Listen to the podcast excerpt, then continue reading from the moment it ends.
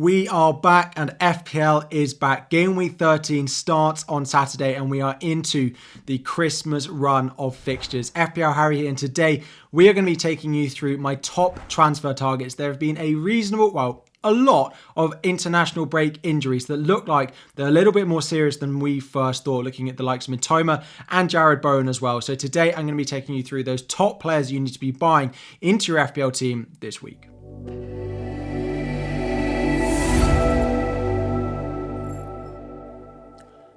So, having a look at some of those top transfer targets. If you enjoy these videos, please make sure to like the video. 1,000 likes is the aim. Subscribe if you are new around here as well. The only two real players, I normally have a section at the start, which is highly owned players that I think you should still consider or still definitely be buying into your team if you can.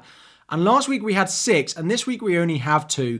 I've taken quite a few of them off the list. I've taken Ollie Watkins off the list just because their fixtures going forward are a little bit more difficult, which makes him not as essential as he has been in previous weeks. I've taken Kieran Trippier off the list because of the injuries that Newcastle have and the form that they've shown. I've taken Bukayo Saka off the list as well, just because the underlying data for Arsenal is not as good as it has been in previous seasons. So this leaves just two, the two big names in FPL, the two big players who returned 16 points each in game week 12 a long time ago before the international break in Erling Haaland at 14 million and Mo Salah in at 13 million as well. I think fitting both of these into your team is worth it. The squad you can still build around them with some of the cheap enablers we're going to talk about in this video is definitely worth it. So if you are looking for a forward and you don't own Haaland, you are looking for a midfielder and you don't own Salah, for me, these are still the best options in that position. Now, a few highly transferred in players that I actually think you should be avoiding of going and buying into your team this week. The first up, they're actually all defenders. Now, there aren't masses of defenders I do think you should be buying this week, but three of the most transferred in options are first up is Jamal Lascelles of Newcastle. We have heard that Sven Botman might be nearing a return sooner than we expected. He has been training out on the grass over the international break, and it looks unlikely that he's going to require surgery, which means he should be back sooner.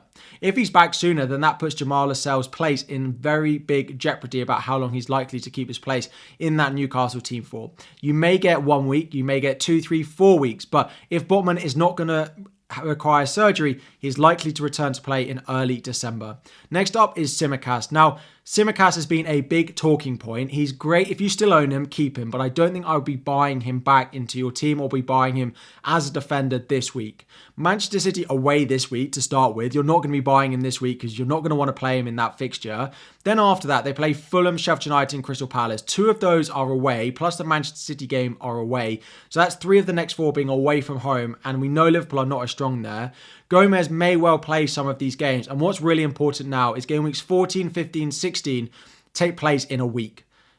Game week 15 is a mid-week deadline in between game week 14 and 16. So there's not a nice week turnaround for Tsimikas to have a nice break before he plays all of those. So for me, the chances of him playing all of the next four are quite slim. One of them is Manchester City. I think if you've sold him or you don't own him, just let it be.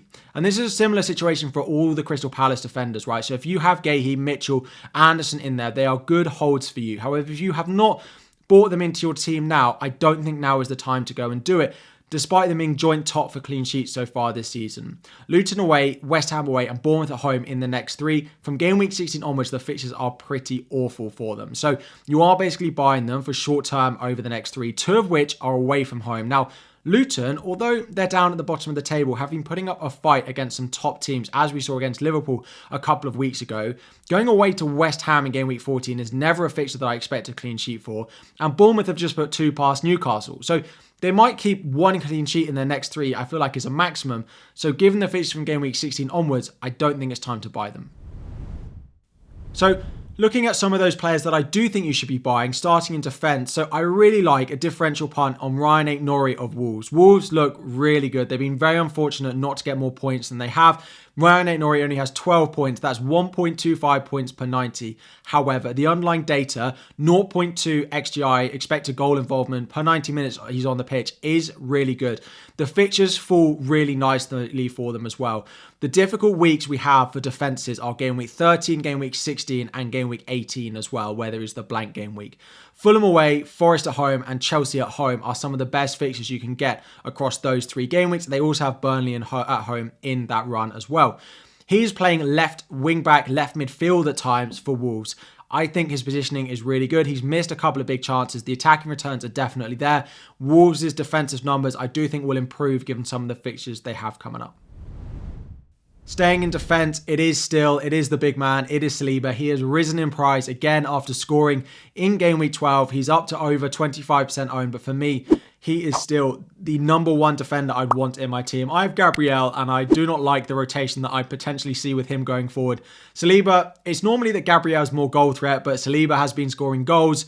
If you are looking for a defender this week, it is Saliba. He is a long term hold. Arsenal have the best defensive numbers in the entire league with an expected goal conceded every 127 minutes. That's less than one a game so far this season. And given that they play Brentford, Wolves, Luton in the next three, I definitely think he could be on for more returns. Moving up the pitch now, we have Kudus of West Ham. To talk about him, before we go and talk about him, let's talk about Jarrod Bowen. So we've heard updates that don't look great for Jarrod Bowen being available for game week 13 and maybe even game weeks 14 and onwards. Apparently, he has fluid in his knee, which might require a little bit of treatment. He is going to see a specialist today of recording, so on Wednesday, and hopefully we get an update on Friday. If you own Jarrod Bowen, do not sell him before the West Ham press conference on Friday. If we get an update that it's only a short term and he might miss game week 13, he is worth keeping for game weeks 14, 15, 16. However, if the diagnosis is bad and he's going to miss at least game weeks 14, 15, and 15, because worth remembering that game weeks 14, 15, 16 take place in a week. So if you're a doubt for the first one, you're a doubt for all three of them, that is when you're going to sell him even with him being a doubt, I have spoken about Kudus being a decent enough option and even a good competitor to Bowen, despite maybe not having as many returns over the past couple of weeks. He is now 1.2 million cheaper than Jarrod Bowen. The amount of things you could do with Kudus in your team versus Bowen, I think is worth taking the gamble on him. Going with Kudus with the fixtures they've got coming up is definitely worth it. The only red fixture over the next five or six is Spurs away, but with the injuries they have, plus the amount of goals that we normally see in West Ham Spurs matches, think he could do really well. It's a pretty close run thing between him and Bryan Mbeumo. Of course, Bryan Mbeumo has better fixtures from game weeks 14 to game weeks 18, but blanks in game week 18, whereas Kudus does have a fixture. And then later, of course, we have to deal with the issue that will be the African Cup of Nations later down the line and the Asia Cup for the likes of Son Heung-min as well. So it's pretty close between them. I have my eye on Bryan Mbeumo, but given the blank fixture, given the fixture this week as well, where Mbeumo has Arsenal, whereas we have Burnley away for Kudus, I think he could be a really shrewd buy this week. Next up, the cheap midfielder that is taking FPL by storm. It is Cole Palmer. For me, he is worth buying now, despite Newcastle, Brighton, United in the next three. Just go and buy him. If you are looking for a midfielder under the price of 6.5 million, so if you can't afford Kudus or Mbeumo, just go and buy Cole Palmer. There is no one at this price that you should be considering outside of Cole Palmer. Now, he has scored four penalties. I get it. People are going to say he's a penalty merchant. If you watch Chelsea, their returns are going to be there despite it being penalties or not. I expect with Nkunku coming back, he will keep penalties given how well he's converted them, even under pressure against Manchester City as well. He is 5.2 million. From game week 16 onwards, the fixtures look like a sea of green. He is so involved in what Chelsea are doing. It's just for me, it's not one to overthink. Don't look at other options in and around that price. If you've got Gordon, fine. If you've got Hwang Hee-chan, fine. If you're buying in new at that price, Cole Palmer is the best midfield under 6.5 million. No one else should be considered for me. And finally, the forward in this list is Dominic Solanke. This might look a little bit recency biased going off these two goals he scored in game week 12. However, I do have to say, I did recommend buying him about three or four weeks ago. Now, maybe I would have advised selling him before that Newcastle game, but that's neither here nor there. The fixtures coming up between now and Christmas are really nice. They do go on a really nice run. He does have Sheffield United away. And even last year, when I owned him, and this year, he has a very good record of scoring goals in the Premier League. His underlying data of over 0.5 expected goal involvements per 90 minutes he's on the pitch is really good. He's on the pitch a lot, and that is really key going into Christmas. When there are so many fixtures, when there is going to be rotation for a lot of the key players, picking players who are 90 minute men that are going to play every week is really key. And Dominic Solanke at 6.4 million is the main man for his team, and he'll be on the pitch every single week if he can be. And finally, we finish off with three differentials one in defense, one in midfield, and one up front. To those of you who are looking for something a little bit different to maybe the obvious, more template picks that we talk about in some of these videos. So the first up is Elanga of Nottingham Forest. 5 million a little bit of a competitor to Cole Palmer. I would buy Cole Palmer over him, but if you don't love Cole Palmer, Elanga could be a differential given the fixtures they do have over the next four. Really, really strong. Five million. He has got good return so far coming into that Nottingham Forest team. He looks like he settled in well. Like him a lot as a differential. Going up front, Edouard of Crystal Palace. He was in last week for me. Still one of the best sub six million options in the game at the moment. Luton, Bournemouth although I don't necessarily back Crystal Palace defensively over this run, I do think they'll score goals. And with Eze coming back, who is also a great option, could mean, well, it will mean that I think Edouard is an even better option than we've seen in previous weeks. And finally, it is Reece James of Chelsea, 5.3. When I put this together, I never thought I'd be putting Reece James in another video, but here we are.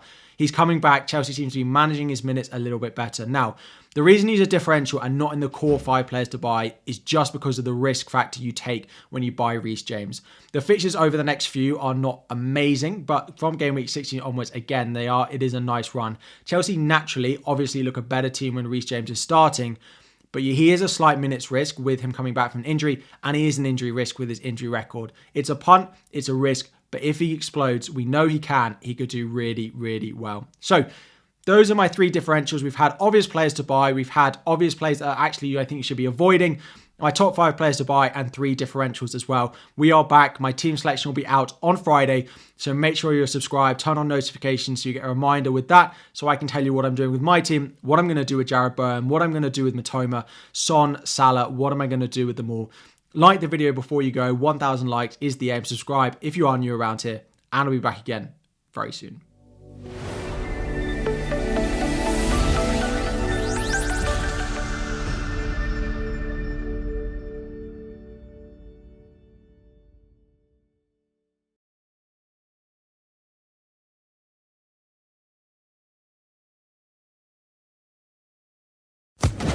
Social Podcast Network.